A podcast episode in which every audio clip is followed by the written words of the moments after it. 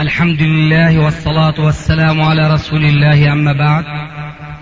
فهذا أحد أشرطة سلسلة الهدى والنور من الدروس العلمية والفتاوى الشرعية لشيخنا المحدث العلامة محمد ناصر الدين الألباني حفظه الله ونفع به الجميع قام بتسجيلها والتأليف بينها محمد بن أحمد أبو ليلى الأثري. إخوة الإيمان والآن مع الشريط الثامن والستين بعد المئة الرابعة على واحد. ماذا تلاحظ حينما هنا تقول لا فرق وهناك تقول يوجد فرق. انظر الآن كيف الإنسان العجل يقع فيما لا يحبه. ما الفرق بين هذا وهذا؟ ولا مش واضح كلامي؟ مش واضح. وين هذا اللي كان عم يوشوش؟ شو رأيك؟ فهمت سؤالي؟ أنا فاهم سؤالك شيخ شو جوابك مده لصاحبك بمددك الآن. نفس الاستعانة نفس أكل الربا. آه. نفسها نفس يعني الشيء. نفس المعصية واحدة. يعني لا ليس هذا السؤال. السؤال أنه هل هناك فرق في هذه المعصية بين بلد يعيش أهله بين علماء وبلد آخر قل فيه العلماء كما يريد أن يقول صاحبنا الجزائري. نعم. هل هناك فرق؟ لا ما في فرق. هو ما ظهر له بعد. لماذا لم يظهر لك؟ لا ما في فرق. يا شيخ. لكن أنت فرقت. لا ما فرقت. يعني يعني هل نجعل ال- ال- أنت نسيت ما قلت. قلت مستدركا عليه. لكن هناك فرق يا شيخ. أنت قلت هذا. نرجو من فضيلتكم يعني تفسير هذا ال- هذا الفرق كان يتبين لنا الحق. معليش لكن أنا لا أعترف بما تقول. ليس هناك فرق بارك الله فيك. نعم. الفرق يت- يتصور بالنسبة لشخص يعلم أن هذا حرام وشخص لا يعلم أنه حرام. هذا فرق معترف فيه. يعني مثلا هذا أخونا الذي أنعم الله عليه بالإسلام إبراهيم هذا. باعتبار أنه حديث عهد بالإسلام وكان لما كان في ضلاله القديم يشرب الخمر. وربما ما أقول عنه بالذات ربما غيره ومش بعيد أسلم ولا يزال يشرب الخمر. ممكن هذا ولا لا؟ ممكن. ويشرب الخمر وهو لا يدري أنه محرم. ممكن أم لا؟ لكن في بلاد الإسلام مش ممكن. هذا الفرق موجود. أما أنا أقول الآن الربا حرام. سواء كان ربا سعوديا أو كان أردنيا أو سوريا أو جزائريا. في فرق؟ هل هناك فرق؟ لا ما في فرق. لا فرق. اسمح لي بقى. هل كل هؤلاء في كل هذه البلاد سواء من حيث القول فيهم إنهم كفار مرتدون كلهم عن الإسلام لأنهم يستحلون ما حرم الله أو كلهم هم مسلمون وإن كانوا يستحلون ما حرم الله أم قد يكون بعضهم كفار مرتدين عن الدين وبعضهم لا يزالون مسلمين. ماذا ترى في هذا التقسيم العادل أراك ضعت عني. يبدو أنه ضاع. نعم. يا شيخ سؤال آه، لا ما ينبغي أن تسأل. وايش في إيش عنده بده يفصح عنه؟ لازم تحكي من داخله لا يا شيخ أنا أقصد في كلامي هل هؤلاء الحكام يعني معروف أنا ناخذ آل سعود أو الكويتيين أو المصريين أو أي حكام سواء الجزائريين. يعني نعم لك صاحبك. فنحن يا شيخ هل نحن نعلم أن هؤلاء ظاهرهم يوالون أعداء الله ولا يتبرون منهم. نعم. فهل هذه بهذا يعني أريد جواب يعني دقيق جدا. فهل هذه ردة أم لا؟ هذا هو السؤال يعني. ما جوابك بالنسبة للذين يأكلون الربا وهم يعلمون تحريمه؟ ما جوابك؟ هل مطمئن أنت له أي نعم يا شيخ ممكن يقدر يأكل الربا وهو ليس معتقد. إذا كان مستحيلا. أحسنت أي نعم معروف هذا احفظ لا يظهر أن هذا المعروف يصبح في كثير من الأحيان مجهولا. والآن هذا هو الواقع. احفظ هذه الكلمة. ما قولك في الذين يأكلون الربا؟ هل هم كفار؟ لا إذا كانوا مستحلين لهذا. كفار خارجين عن الملة. طيب. وإن لم يكونوا مستحلين. وإذا قلت هذا الكلام في أولئك الحكام الذين يوادون أعداء الله تكون مخطئا؟ لا لا أكون مخطئا في هذا فهو أنا هذا. إذا التقينا. نعم. ليس الموالاة في حد ذاته كفرا. كفر ردة ولكنه معصية كبيرة. فمن استحل بقلبه كالذي استحل الربا بقلبه. كلاهما ارتد عن الإسلام. ومن لم يستحل بقلبه هذه المعصية وتلك فلا يزال في دائرة الإسلام. وأذكرك بما فعل حاطب ابن أبي بلزعة. تذكر حديثه؟ نعم. طيب. هل كفر؟ لا ما كفر. لما؟ مع أنه والى المشركين. نعم. وفي قضية خطيرة جدا. أخبر عن آه. أمور المسلمين. أيوة. ولكن النبي صلى الله عليه و... وسلم وأمور المسلمين وعليهم سيد المرسلين. ولكن أليست هذه يقول خاصة ولكن يا أخي لكن استدراك أنت تستدرك على ماذا؟ ما في شيء يستدرك عليه. أنا الآن أسألك أليس هذا قد والى المشركين؟ إذا ما كفر؟ ما كفر؟ أليس كذلك؟ نعم. طيب. إذا ليس كل موالاة كفر ردة. واضح إلى. هنا؟ طيب. هو الذي اقترن بالاستحلال القلبي وآنفا أنت قلت نحن ليس لنا أن نشق عن قلوبهم. لنا الظاهر.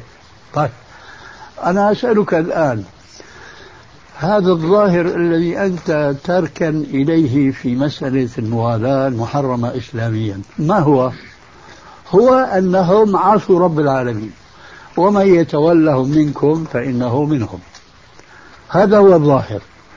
لكن هذا الظاهر نحن اتفقنا أنه محرم. لكن ما هو الظاهر الذي دلك على أن هذا هذا الاستحلال الظاهري هو استحلال باطني أيضا. عندك دليل على هذا؟ عندي ظاهرهم يا شيخ. الظاهر يعني أنا أظن أن الباطن قد يوافق الظاهر. نتكلم مع الشيخ لكي نتعلم. يعني هذه فرصة لعلها لا تتح لنا مرة أخرى. أنا أذكرك بأن لا تكون من المقدقدين لأن هذه قد تقابل بقد مثلها. أليس كذلك؟ ولا ضعت عني أيضا؟ لا لا نعم نعم أنا إذا أرفع كلمة قد وأجب عن سؤالي. هؤلاء الذين والوا المشركين ظاهرهم أنهم خالفوا نص القرآن الكريم. هذا ما في إشكال. لكن كيف توصلت أو تريد أن تتوصل إلى باطنهم لتقول أن هؤلاء استحلوا موالاة الكفار بقلوبهم؟ هل لك سبيل إلى ذلك؟ أن تكشف عما في قلوبهم؟ ليس سبيل. إذا تبقى عند الظاهر. نبقى عند الظاهر. ما هو الظاهر؟ أنهم خالفوا نص القرآن الكريم. وهذا ليس موضع خلاف. نعم. يا شيخ بس أريد أن تشرح لي قضية مثلا البخاري الله أعلم بوب باب الردة عندما قاتل مناع الزكاة. يعني كيف تفسر هذا يا شيخ؟ بحكم أنهم تركوا الزكاة قاتلهم أبو بكر الصديق وسميت حرب الردة. التفسير بارك الله فيك أنت ستجيب ستجيبني عنه. كيف تفسر قتل الزاني المحصن؟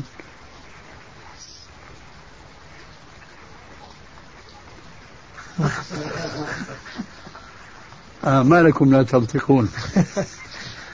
كيف تفسر يا أخي؟ يعني؟ زيد حكما. حكما. حدا. حدا. إذا الذي يمنع الصلاة يقاتل يمنع الزكاة يقاتل يمنع الصيام يقاتل. يعني هذا المهم لا تربط بين المقاتلة وبين الكفر. لا تلازم بين مقاتلة قوم وبين كونهم مرتدين. وأكبر شيء عندك مشكلة الساعة. وإن طائفتان من المؤمنين اقتتلوا فأصلحوا بينهما. فإن بغت إحداهما على الأخرى فقاتلوا التي تبغي حتى تفيء إلى أمر الله. قاتلوا التي تبغي لأنها كفرت؟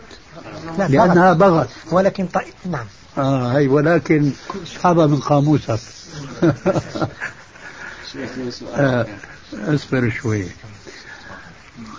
فقاتلوا التي تبغي حتى تفيء إلى أمر الله. فمقاتلة طائفة من المسلمين لا نستلزم من مجرد المقاتلة أن هؤلاء المسلمين كفار مرتدين مخلدون في النار يوم القيامة. لا نستلزم هذا. صحيح؟ كويس الآن الآن آه، قاتل أبو بكر أولئك الناس الذين امتنعوا من الزكاة. هذه المقاتلة لا تعني أنه قاتلهم على أساس أنهم مرتدين عن دينهم بمجرد امتناعهم من أداء الزكاة. الآن ألا تعلم أن هناك أغنياء كثيرون أصحابين ملايين مملينة إذا صح التعبير. لا لا يؤدون زكاتها. ألا تعلم. هل تقول هؤلاء كفار مرتدون عن دينهم؟ لا. ها؟ لا. لا. فإذا لو كان الآن دولة مسلمة ستعيد دولة الخلافة الراشدة. وأولها أبو بكر الصديق. أي سيقاتل هؤلاء الممتنعين من أداء الزكاة. صح؟ إذا اجمع الآن في ذهنك يقاتلون لأنهم امتنعوا من الزكاة ولا يقاتلون أنهم مرتدون عن دينهم لأنك ما حكمت أن تارك الزكاة مرتد عن دينه. فإذا لا تلازم بين مقاتلة الخليفة لقوم أنهم قتلوا لأنهم مرتدون. وإنما أعود لأقول قد يكونون مرتدين وقد لا يكونون. أنا ما أقول قد واحدة أقول اثنتين. شايف؟ قد يكونون مرتدين وقد لا يكونون مرتدين. وأتبعها بقد ثالثة. قد يكون بعضهم مرتدا وبعضهم غير مرتد. وهذا موجود في العالم كله. شايف؟ الذي نقول قد يكون مرتدا أي استحل من الزكاة. وهذا يروى عن بعضهم أنه يحتج بقوله تعالى خذ من أموالهم الخطاب موجه للرسول. الآن الرسول راح فإذا نحن لا ندفع الزكاة وليس علينا زكاة. فهذا يكون مرتدا عن دينه. أما الآخرون فلا. تفضل. عن إقامة حجة الحكام. يعني تعريف الحجة وكيفية إقامة الحجة ومن يقيمها. يقيمها أولا أهل العلم. وثانيا يقيمها بكتاب الله وحديث رسول الله صلى الله عليه وسلم وعمل السلف الصالح.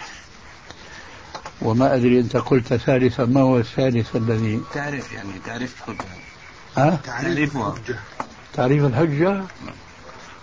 كما قال ابن القيم رحمه الله العلم قال الله قال رسوله قال الصحابة ليس بالتمويه ما العلم نصبك للخلاف سفاهة بين الرسول وبين رأي فقيه إلى آخره.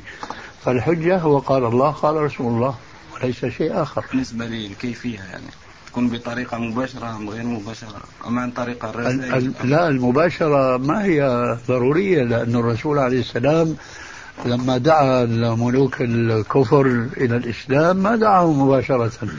أرسل إليهم خطابا وأحيانا أرسل إليهم رسولا من طرفه عليه السلام.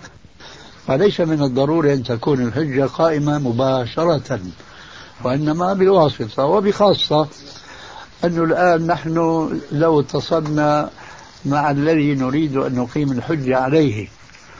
حتى لو اتصلنا به مباشرة فالحجة منا إليه نقدم ما قال الله قال رسول الله. وبين الرسول عليه السلام الذي بلغنا شريعة الله أربعة عشر قرنا. فإذا في وسائط هنا لتبليغ الحجة حتى لو اتصلنا مباشرة بالذي نريد أن نقيم عليه الحجة. فالمهم تبليغ الحجة إليه إما بواسطة شخص يذهب إليه كما جاء في الحديث الصحيح أفضل الجهاد. كلمة حق تقال أمام سلطان جائر. آه. لكن هذا لو أرسل إليه خطاب وبينت له المسألة بأدلتها من الكتاب والسنة فقد أقيمت عليه الحجة. في نقطة معلش في البحث شيخنا نقطة ظهرت لي مرة أثناء مناقشات التكفير في مسألة منع الزكاة. تفضل. فأحب أن أعرضها لأرى رأيكم فيها. تفضل. شيخنا في نفس الحديث لما أنكر عمر رضي الله عنه على أبي بكر قال أبو بكر كلمة تدل على أنه ما قتلهم من أجل منع الزكاة بعينها وإنما من أجل تواطؤهم على المنع. فقال والله لو منعوني عناقا أو عقالا كانوا يؤدونه لرسول الله لقاتلتهم عليه. نعم. وهذا العناق أو العقال منعه لا يكفر فضلا عن أن يكون من أركان الإسلام المتروكة أو كذا. هذا أولا. ثانيا النبي عليه الصلاة والسلام يقول في حديث بهز بن حكيم عن أبيه عن جده ومن منعها فإنا آخذوها وشطر ماله. نعم. فلم يقل كفره أو قتله أو شيء من هذا. نعم. فدل هذا أن مقاتلته رضي الله عنه لهم إنما هو لتواطؤهم على منعها ومقاتلتهم عليها وخاصة في ظروف الردة وحرب الردة وما شابه ذلك. أحسنت جزاك الله خير. بارك الله فيك. يا يا شيخ يعني سؤالين باختصار. أول سؤال يعني مثلا نحن في الجزائر عندنا أضرحة. في العاصمة يعني بالضبط عندنا أضرحة. وفي هذه الأضرحة أناس يعني يتبركون بالأموات. هل هؤلاء مشركين أم لا؟ وثانيا ما هي نصح نصيحتك للشباب الجزائري الذين يريدون أن يجاهدون في سبيل الله؟ تقصد بالمجاهد الجهاد في سبيل الله يعني قتال الكفار كانوا الكفار. نعم. أما هذا فقد سبق الجواب عنه نعم. أي نعم. أما سؤالك الأول. نصيحة عامة يا شيخ بما تنصح الشباب الجزائري. ننصحهم بالتصفية والتربية. انتهى هذا الموضوع. حياكم انتهى هذا الموضوع.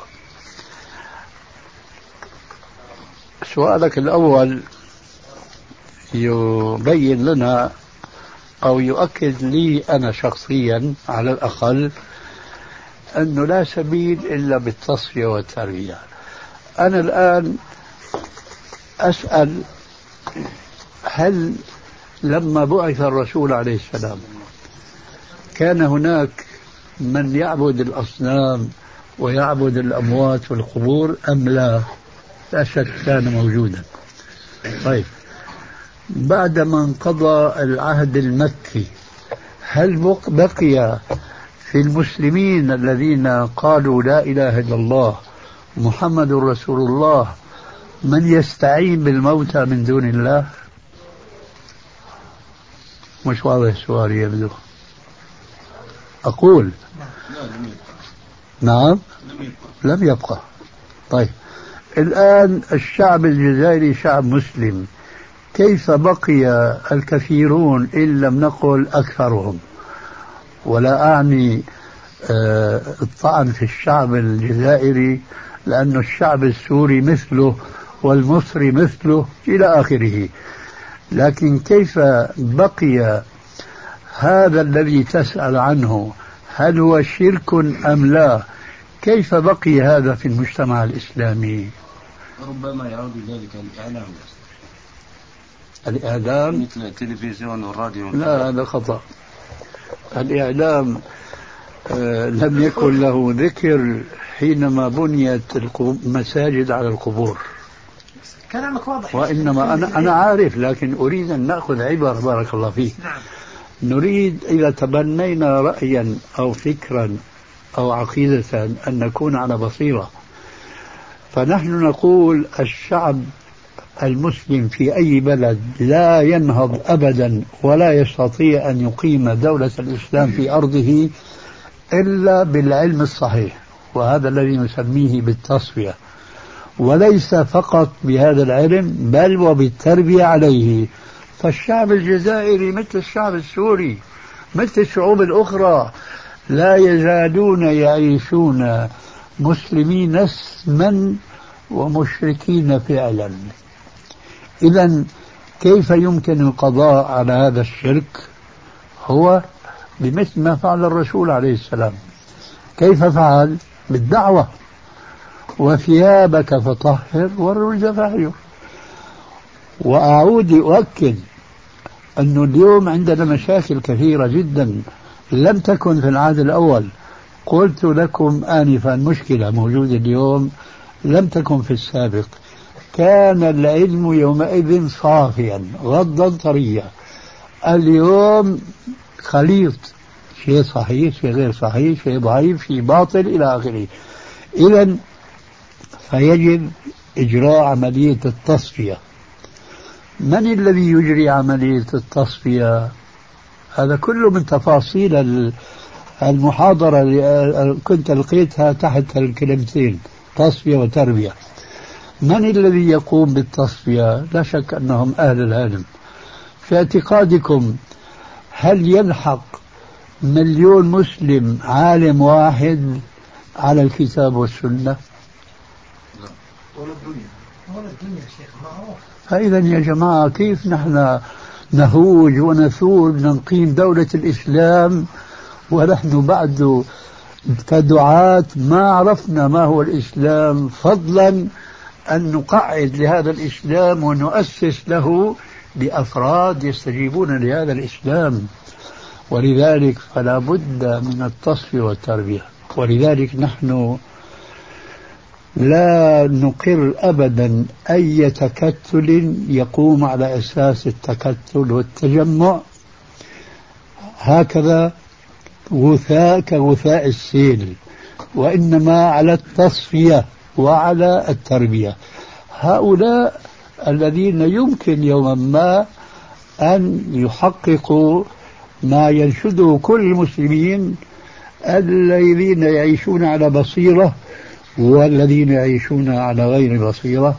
كلهم متفقون والحمد لله على ضرورة إقامة الدولة المسلمة. وأنا أعتقد أنه لو أقيمت الدولة المسلمة حقا لوجد من هؤلاء المسلمين أنفسهم من يحاربها.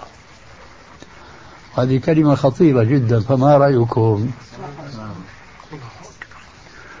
لكن أخونا الجزائري ليس معي فيما يبدو جزاك الله بخير يا شيخ وأطال الله في عمرك إن شاء الله لما يفيد الإسلام والمسلمين وبارك الله, الله فيك على هذه الإسابة. قد إن شاء الله أفت وأجدت وبارك الله فيكم. إخوة الإيمان والآن مع مجلس آخر بسم الله والصلاة والسلام على رسول الله. أما بعد. شيخ هل هناك مانع شرعي إذا قامت الحرب البرية؟ آه، هل من المانع أن يحتل العراق مدينة من المدن السعودية؟ فإن في بغداد قد قالوا قد زاد البلطين باستحلاله مدينة الخفجي فهل في ذلك قد زاد زاد إيش؟ الطينة بلة. مين؟ العراق عند استحلاله. لما العراق شيخنا أخذ الخفجية في آه. أي نعم فإنه ليش يأخذها؟ آه. هذا زاد الطينة بلة أيوه. كما يقولون.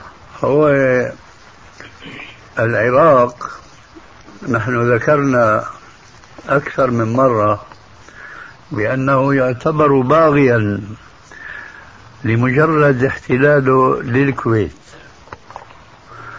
ولذلك احتلاله غير الكويت حكمه حكم احتلاله للكويت أي الاحتلال الأول لا يجوز وما يتلوه من احتلال إن أمكنه ذلك فلا يجوز. وحسبه أن يدافع عن أرضه وأن يحول بين أرضه وبين اعتداء غيره عليه. حتى الكويت ما يجوز له أن يدافع عنه لأن هذه ليست أرضه. واضح إلى هنا؟ هل يجوز التبرع بالدم أو بغيره للجيش العراقي؟ آه، فإن بعض إخواننا في العراق يمنع هذا.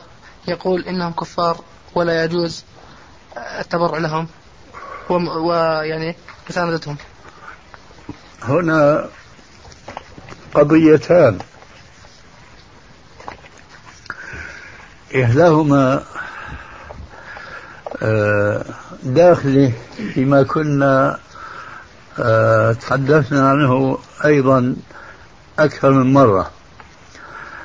نحن موقفنا بعد أن تبين من هجمة الكفار ومن معهم من الدول العربية على العراق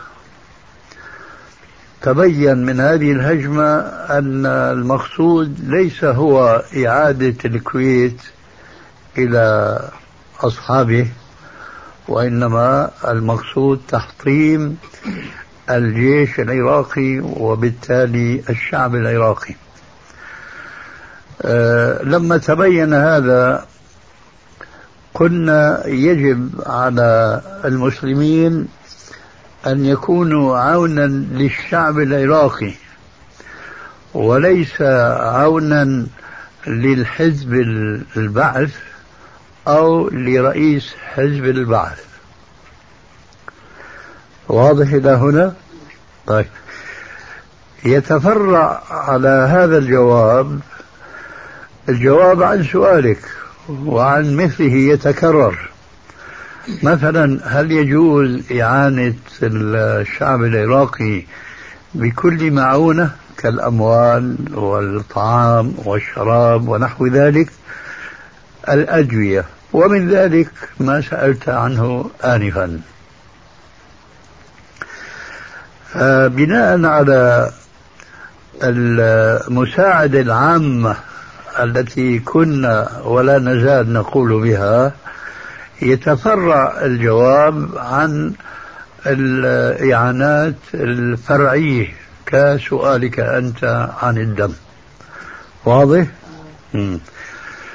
يبقى الشيء الثاني وهو في اعتقادي لا يجوز تعميم القول بأن الجيش العراقي جيش كافر. لأن هذا فيه خطورة بالغة جدا. بل أنا أقول بل قد قلت ذلك أكثر من مرة لا يجوز إطلاق القول على حزب البعث بأنه مشكل من أفراد يعدون المئات أو الألوف كل فرد منهم كافر لا يجوز أن يقال هذا.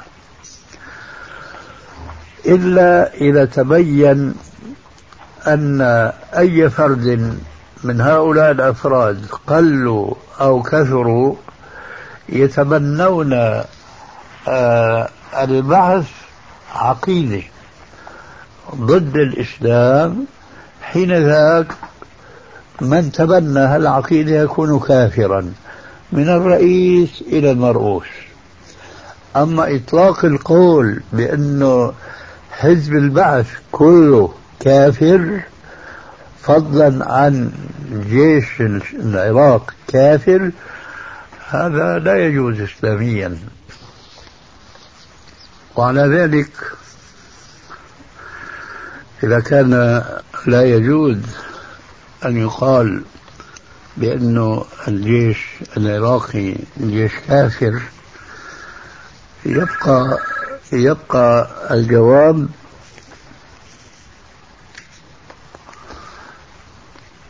أنه ليس فقط يجوز تقديم الدم للجيش بل هو واجب. على أن هناك فتوى من عندي على سؤال هل يجوز تقديم الدم للكافر؟ اللي بيسموه المواطن. فكان كان الجواب بأنه يجوز من باب الإعانة. يبقى يبقى الجواب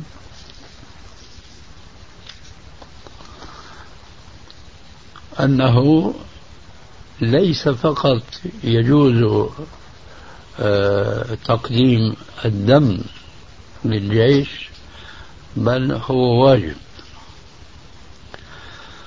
على أن هناك فتوى من عندي على سؤال هل يجوز تقديم الدم للكافر؟ اللي بيسموه المواطن. فكان الجواب بأنه يجوز من باب الإعانة ولكن سواء كانت الإعانة لهذا الكافر أو حتى للمسلم فينبغي أن يقيد ذلك برأي طبيب.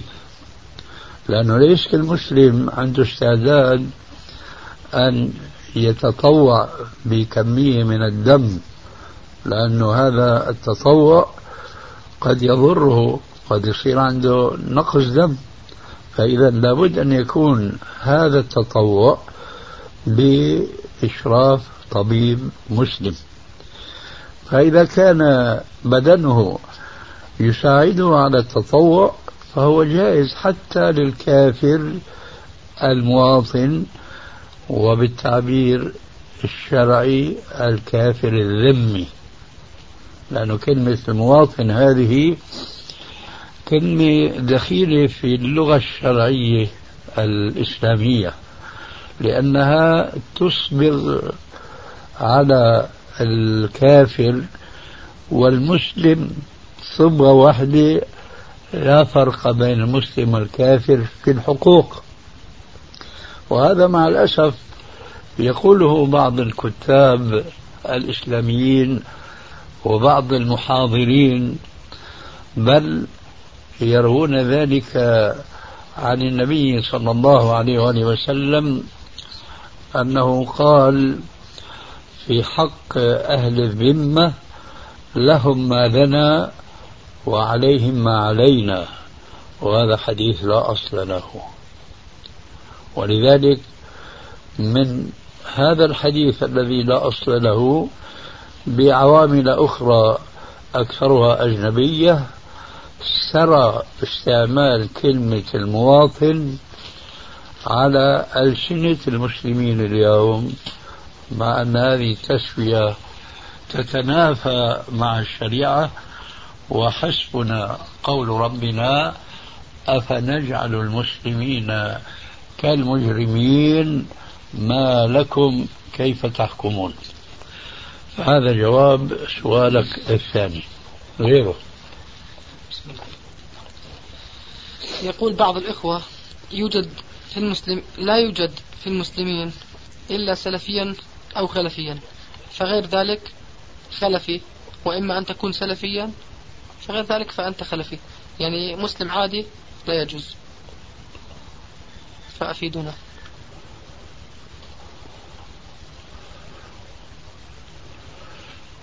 وضح لأنه الكلمة هي آه، أخشى أن تعطي معنى ربما أكثر مما أنت تريده. يقول بعض يعني, الإخوة يعني هل يعني هذا القائل أنه من كان سلفي فهو المسلم ومن ليس سلفيا فهو كافر؟ ليس بمسلم خلفيا معليش إذا أجب أنت عن سؤالي. نعم. هل يعني وهذا اللي خشيته فتحفظت هل يعني أن من كان سلفيا فهو المسلم ومن لم يكن سلفيا فليس بمسلم بل هو كافر؟ الله أعلم. كيف الله أعلم؟ أنت سائل.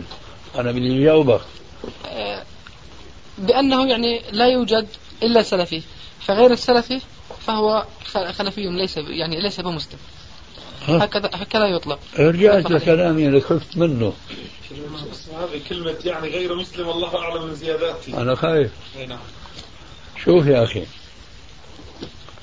شيخنا كيف؟ إيه. رجل رجل آه. المسلم كما قال عليه الصلاة والسلام في الحديث الصحيح ويرجو وأرجو أن لا يصرفنا تحمسنا نحن السلفيين للدعوة الإسلامية الحق أن لا يصرفنا ذلك إلى الوقوع فيما وقعت فيه الخوارج قديما وحديثا من القول أن من كان سلفيا فهو مسلم وإلا فهو الكافر. أرجو أن لا نقع في هذه المصيبة التي وقع فيها الخوارج قديما وحديثا لأنها تنافي الشريعة التي قالت بلسان نبيها صلى الله عليه وآله وسلم أمرت أن أقاتل الناس حتى يشهدوا أن لا إله إلا الله وأن محمد رسول الله فإذا قالوها فقد عصموا مني دماءهم وأموالهم إلا بحقها وحسابهم على الله. فكل من قال لا إله إلا الله فهو مسلم. ولا يجوز تكفيره إلا بشيء صريح مما هو داخل في باب إنكار ما هو معلوم من الدين بالضرورة. هذا أولا. وثانيا بعد آه، تبليغه الحجة. وليس هكذا التكفير على عماها.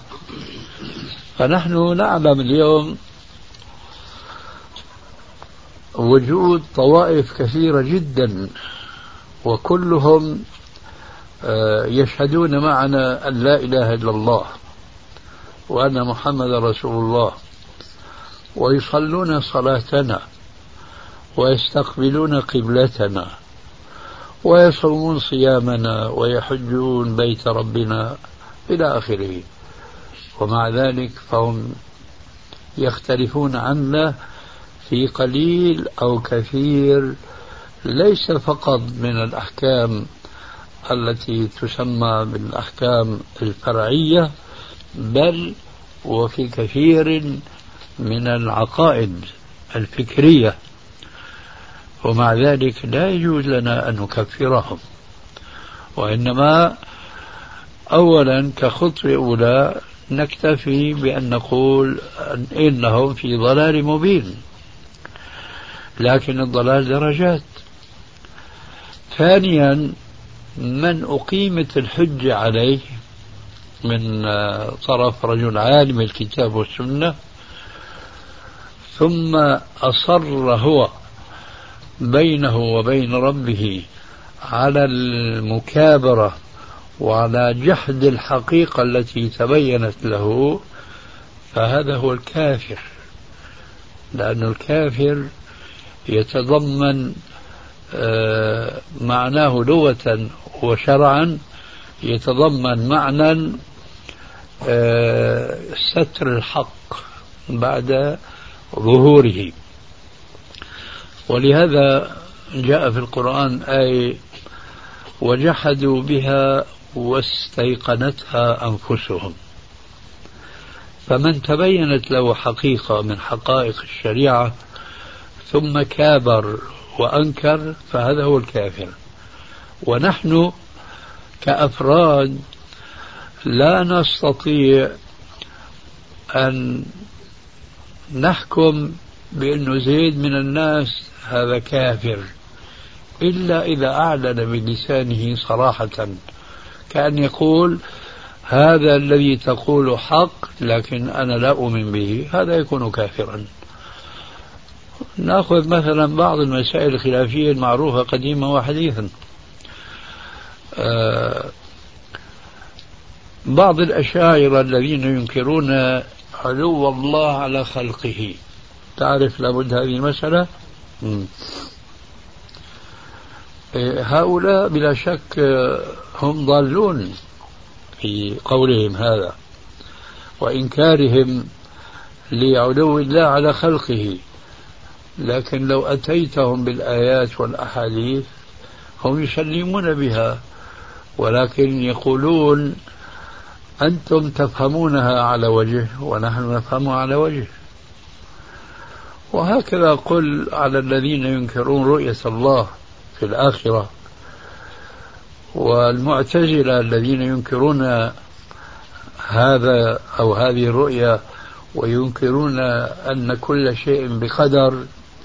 كل هؤلاء لا ينكرون نصوصا مقطوع ثبوتها ليس فقط عند غيرهم وإنما عندهم ليست مقطوع بثبوتها. فهؤلاء لم يكن من عقيدة السلف الصالح تكفيرهم وإنما كانوا يضللونهم. ويكفرون من تبين لهم عناده وإصراره على إنكار الحق. فإذا عرفنا هذه الحقيقة فنحن لا نستطيع أن نقول من كان سلفيا فهو المسلم أما الخلفي فليس بمسلم. لا لكننا نقول أولا هؤلاء الخلف منهم من لا يعرف إيش السلف وإيش الخلف. يعني ذهنه خالي. والدعوة لم تبلغه كما بلغت نحن السلفيين كما بلغتنا. وأنا يبدو لي أن هناك يعني في بعض البلاد الإسلامية حماس للدعوة السلفية حماس عاطفي غير علمي. حماس عاطفي غير علمي. ولذلك فينبغي أن نكبح جماح نفوسنا ولا نتوسع في إطلاق كلمة الكفر على غيرنا وإنما نحن في قرارة نفوسنا. نحمد الله عز وجل أن هدانا لهذا الحق الذي اختلف فيه الناس ثم يكون موقفنا بالنسبة للآخرين موقف المشفقين كالطبيب العارف بمرض المريض فهو يشفق عليه لمرضه ويحاول أن ينقذه منه بكل وسيلة يستطيعها. مش نجعلها مسألة حرب وقتال لأن هؤلاء مسلمون إخوان لنا وهم مرضى فعليهم أن نعينهم على مرضهم ونقدم لهم ما به يشفون من أمراضهم. غير عندك شيء؟ تفضل. أه نرجو منكم نرجو من فضيلتكم توجيه نصيحة لإخواننا السلفيين في العراق حول طريقة التعامل مع الآخرين من الناس سواء المخالفين أم غيرهم. أظن أخذت الجواب سلفا. جزاكم الله خير شيخ وبسلم عليك الشيخ محمود ويقول ويقرأك السلام. ويود أن يراك. عليك عليك وعليه السلام. ورحمة الله وبركاته. وأنت بدوري سلم عليه وعلى كل من يسأل عنا جزاكم الله خير. وإياكم. وهو يود أن يراك. إن شاء الله ربنا بيجمعنا والعراق حر أولا. ثم قد تاب من ضلاله وعاد إلى ربه بعد هذه المحنة التي ابتلي بها وكانت آه، سببا لابتلاء كثير من البلاد الإسلامية الأخرى وفي مقدمتها السعودية ومن ضم إليها. نعم. الحكومات الحالية التي تحكم العالم الإسلامي أكثرها أتت يعني بصورة غير شرعية بصورة انقلابات أو المستعمر الذي أوجدها. نسأل يعني هذه حكومات آه، سمعنا بعض فتاويكم أنه لا يجوز مخالفتها يعني لابد الاستئذان منها ولا بد من ذلك. فنسأل عن الحكومة الشرعية التي لا يجب علينا أو يجب علينا طاعتها ولا أو لا نخالفها. هي التي تعلن الحكم بالإسلام وتطبق ما تعلن فعلا. وإذا لم ما طبقت ولا عنت الإسلام طيب. نشوف إيش إذا لم. لأنه مثلا نخرج عليها نقول لك لا. فبدنا نشوف إيش فيه نعم يعني كإعانة إخواننا مسلمين. فهذه الحكومات قد لا تأذن لنا بإعانتهم. أي نعم. فهل هل يجب علينا أن نطيعها في هذه الحالة؟ لا خلي مثالك واقعي يا أخي. تعين إخوانك المسلمين مثلا العراقيين. مثلا العراقيين. طيب. إيه، سؤال آه، يعني ليس واضحا لأن طيب. الجواب لا تسمح. لكن أنت تريد أن تقول لا تسمح بإعانة مالية مثلا مادية. وأيضا هذا مسموح به. يعني جلد آه بيحكي عن ال- يعني بلاد الخليج بعض بلاد الخليج آه. بحكم وجوده. أيوة. أي نعم. أي هذه بعد تدخل في قاعدة. إذا ترتب من وراء هذه الإعانة مفسدة أكبر من المصلحة التي يريد الشخص أن يقوم بها فتنقلب المصلحة إلى مفسدة. وإلا فهو واجب القيام بهذه المصلحة. واضح الجواب؟ واضح إن شاء الله. طيب غيره؟ شيخ أنت ذكرت للأخ الجزائري اللي قبل هذا بأنه على مستوى أفراد إنه الأفضل إنه يروح لأفغانستان ما ي- ما يجي لبغداد. نعم. بس بسبب إنه الدولة ما تسمح له أو يخرج آه، عن طاعة الدولة مالته. فأنا بالنسبة لي في بغداد بحق لي أن ألتحق فيهم؟ أنا كيف؟ وإخواني. كيف لا؟ يعني يجوز هذا. نعم. جزاك الله خير يا أخي. نحن لما بنقول بالنسبة للجزائر وغيرها ما بيخرجوا لأنه إذا خرجوا راح يعملوا خصام ونزاع بينهم وبين الدولة وتنضرب الدعوة. عرفت كيف؟ نعم. هذا نلاحظه نحن في بعض ال- الظروف والأحوال. شيخنا اشار إلى هذا لما جاء أخونا أبو عبد الرحمن قال يعني للآثار المترتبه على هذا أي نعم. إخوة الإيمان والآن مع مجلس آخر. كيف حالكم؟ عساكم بخير. لا إله إلا الله. آه،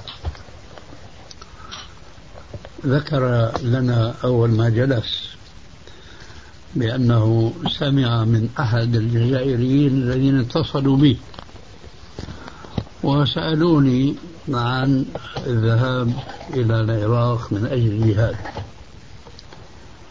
وأنا كما تعلمون أنتم آه، ننصح الدول الإسلامية أن تكون عونا للشعب العراقي على الكفار المحاربين لهم ومن كان معهم من المتحالفين معهم.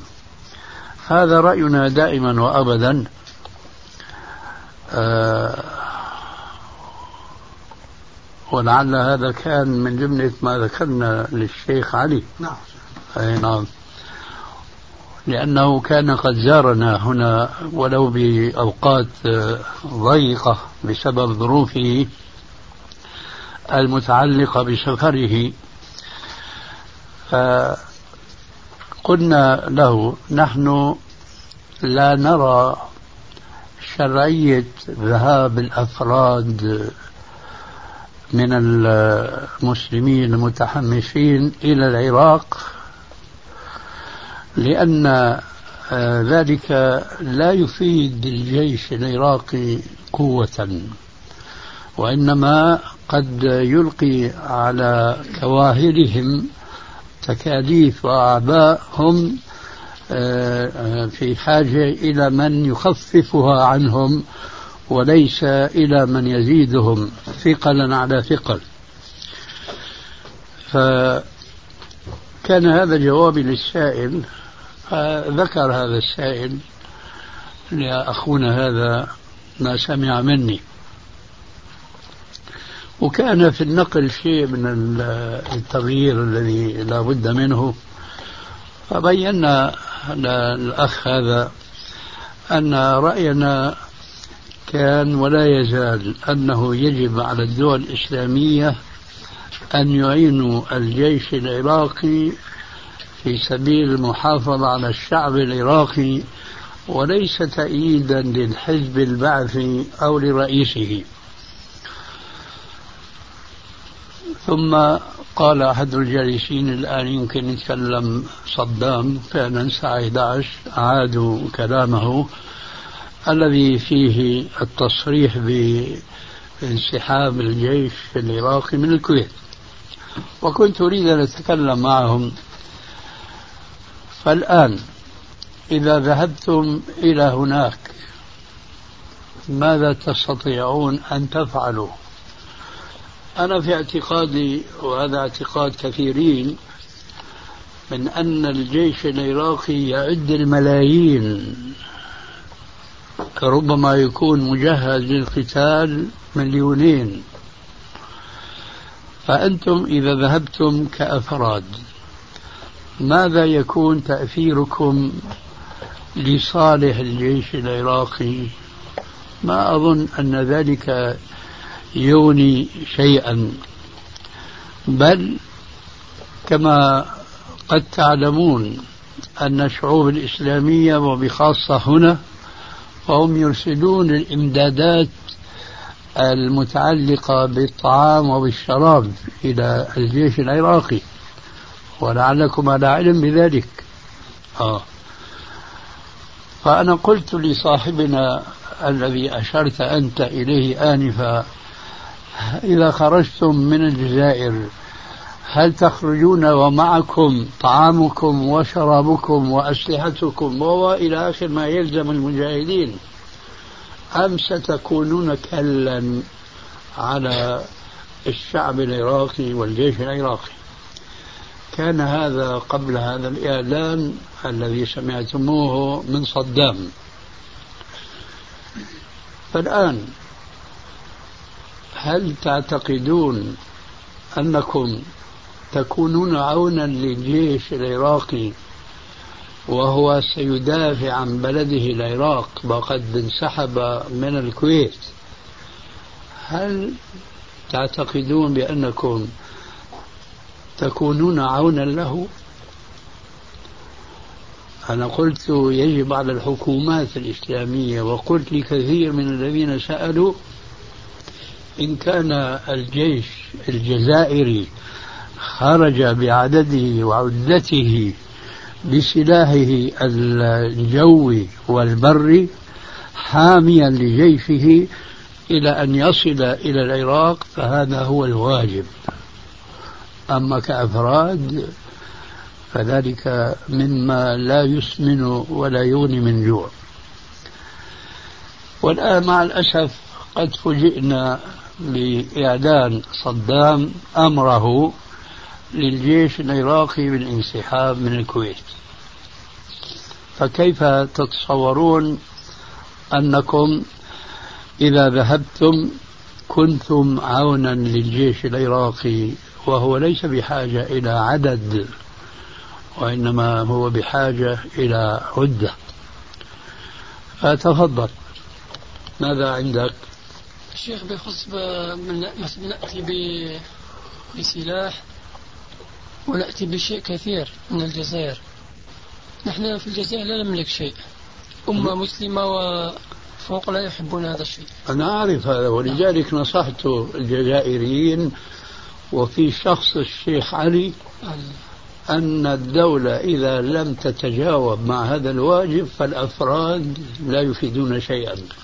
إلا قلت إلا أطباء وممرضين فهذا واضح النفع فيهم إن شاء الله. أما للجهاد للقتال الآن أنتم ما شاء الله واحد اثنين ثلاثة أربعة خمسة ستة. أه، هل تمردتم على القتال بالوسائل الحربية الحديثة كلكم؟ شيخ أنا أسأل الأخ هنا ابتداء باليمين. ما هو تمرنك؟ الحمد لله والصلاة والسلام على رسول الله. تمرن يعني الشيخ في الحماية المدنية يعني في الإنقاذ وأنا رجل رجال مطافي حسن. واحد. حسن. أنت؟ أنا السلام عليكم. وعليكم السلام. آه، في الحماية المدنية سائق كيف؟ في الحماية المدنية. أيضا في الحماية المدنية سائق شاحنة ورافعة سائق نقدر آه. مع اسمه مع الآخر مع المدني جماعة نقل آه هكذا كما قال يسحقوا هذا. طيب أنت يا أخي. بسم الله الرحمن الرحيم. ها؟ آه نخدم ميكانيسي ميكانيكي وسائق الشاحنات الثقل ميكانيكي نعم. أنا شيء أنا شيئين مخصص في تاع كهرباء سيارات. وطباخ. عندما قال الأخ علي بالحاج ليس الجهاد أن تذهب أن ترفد السلاح فقط. هم محتاجين الذي يطيب الذي أي شيء في, في وسط المدينة أو تخرج إلى القتال. فحببنا هذا الشيء. أن نعاون إخواننا في الله الشعب العراقي. هذه نيتنا وشرع والشرع تشوف أنت ما يقول الشرع. في نعم. أنا مختص السلام عليكم. أنا مختص في في سائق شاحنة. يعني بوتشار ولا يعني شاحنة كبيرة. شاحنة كبيرة ن- نقل نقل الإشارة هذوك. آه. طيب. بسم الله الرحمن الرحيم. متخصص في المياه. في المياه؟ بتاع الشرب الصالح. يعني إيش؟ متخصص. إيش؟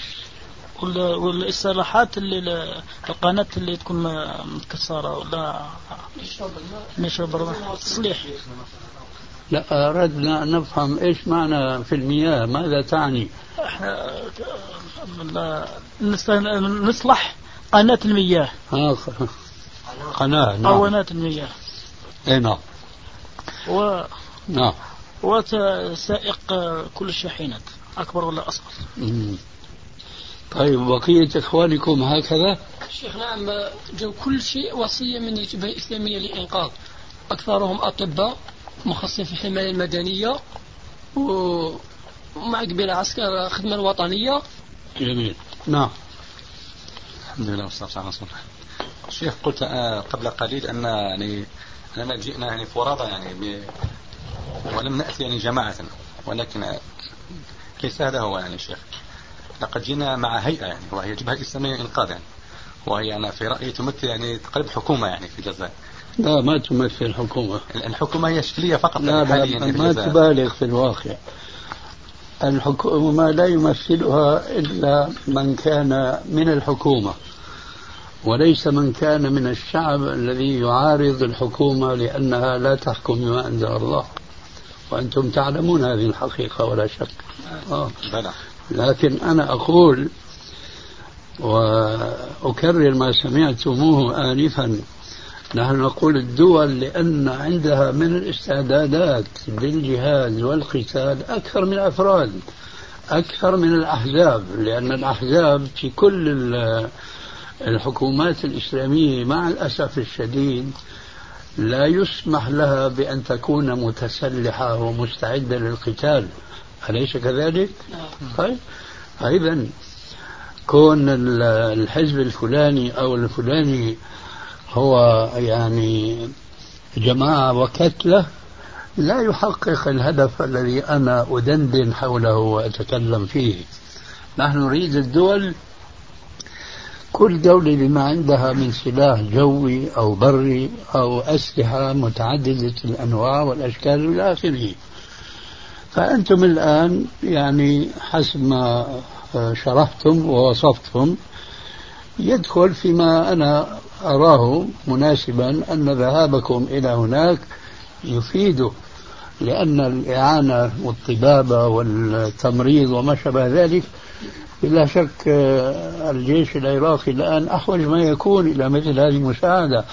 أما لمباشرة القتال فهذا لم يكن من قبل من رأيي لأن الأفراد هؤلاء آه، ليس عندهم من الأسلحة ومن القوة التي تتناسب مع شراسة الحرب المضروبة على الشعب العراقي. إخوة الإيمان تتمة الكلام في الشريط التالي.